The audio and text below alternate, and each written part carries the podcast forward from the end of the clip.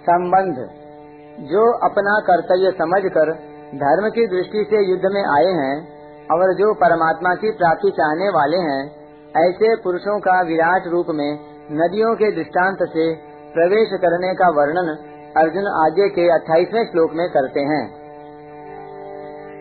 यथा नदीना बहवोऽम्बुवेगा समुद्रमेवाभिमुखा द्रवन्ते तथा तवामि नरलोकवीरा विशन्ति वस्त्राण्यभिज्वलन्ते जैसे नदियों के बहुत से जल के प्रवाह स्वाभाविक ही समुद्र के सम्मुख दौड़ते हैं, ऐसे ही वे संसार के महान शूरवीर आपके प्रज्वलित मुखों में प्रवेश कर रहे हैं। व्याख्या यथा नदीनाम बहवोम वेगा समुद्र मेवाभिमुखा द्रवंती मूल में जल मात्र समुद्र का है। वही जल बादलों के द्वारा वर्षा रूप में पृथ्वी पर बरस कर झरने, नाले आदि को लेकर नदियों का रूप धारण करता है।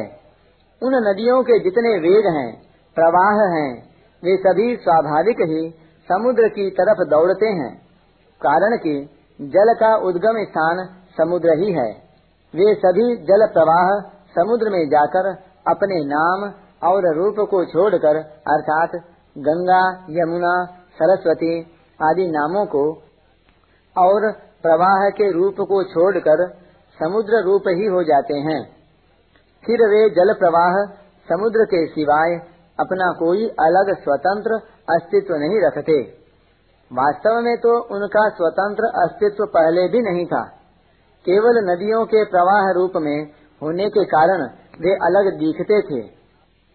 तथा तवामी नरलोक वीरा विशंति वक्त्राण्यभिभे ज्वलंती नदियों की तरह मात्र जीव नित्य सुख की अभिलाषा को लेकर परमात्मा के सम्मुख ही दौड़ते हैं।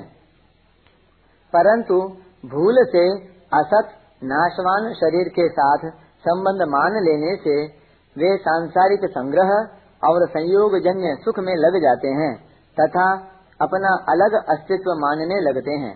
उन जीवों में वे ही वास्तविक शूरवीर हैं जो सांसारिक संग्रह और सुख भोगों में न लगकर जिसके लिए शरीर मिला है, उस परमात्मा प्राप्ति के मार्ग में ही तत्परता से लगे हुए हैं। ऐसे युद्ध में आए हुए भीष्म, द्रोण आदि नरलोक वीर आपके प्रकाशमय ज्ञान स्वरूप मुखों में प्रविष्ट हो रहे हैं। सामने दिखने वाले लोगों में परमात्मा प्राप्ति चाहने वाले लोग विलक्षण हैं और बहुत थोड़े हैं। अतः उनके लिए परोक्ष वाचक अमी वे पद दिया गया है।